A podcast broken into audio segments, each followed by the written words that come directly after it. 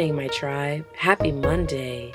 Hope everyone enjoyed their weekend. I enjoyed myself because I spent time with the fam, Katie Boo and Ellie Blue. We got a new puppy. She's adorbs. And we were pretty much just living in the moment with her. Seeing her explore things, seeing her bite her tail, learning how to sit, learning how to jump on the couch. She's really a cute pup, and I didn't think I was ready to become a mama. You know what I'm saying? I really didn't. But I have to say that Ellie helps me with living in the present. So with that being said, that is today's topic, tribe, is living in the present. I'm going to read a quote from Eckhart Tolle, and it reads this. All negativity is caused by an accumulation of psychological time and denial of the present, unease, anxiety, tension, stress, worry. All forms of fear are caused by too much future and not enough presence.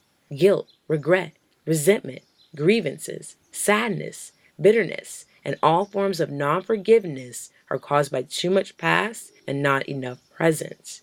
Woo! Let's do that one more time. All negativity is caused by an accumulation of psychological time and denial of the present. Unease, anxiety, tension, stress, worry.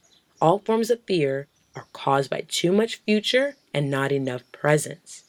Guilt, regret, resentment, grievance, sadness, bitterness, and all forms of non-forgiveness are caused by too much past and not enough presence. So, living in the present, what it's done for me is it's changed my life completely. Making a choice to unplug and to be one with the present time is so important for happiness.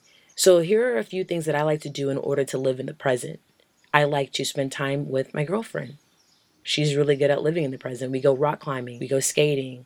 You know, we get gains somehow. We live in the moment. We breathe fresh air together. We also now have a baby pup. So watching her grow, that's living in the moment. Also, some things I like to do. Meditation, being sound with the present moment. That is all we have, you all.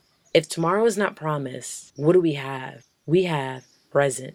So with that being said, I want you all to think of some things that you can do in order to make you all appreciate present time.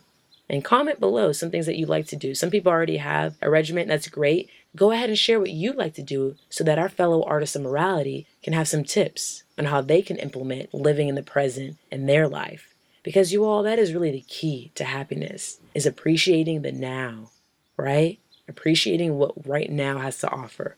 Unplugging. Activities where you leave your phone behind. You're not concerned about getting a photo or making a post, right? So, love you all.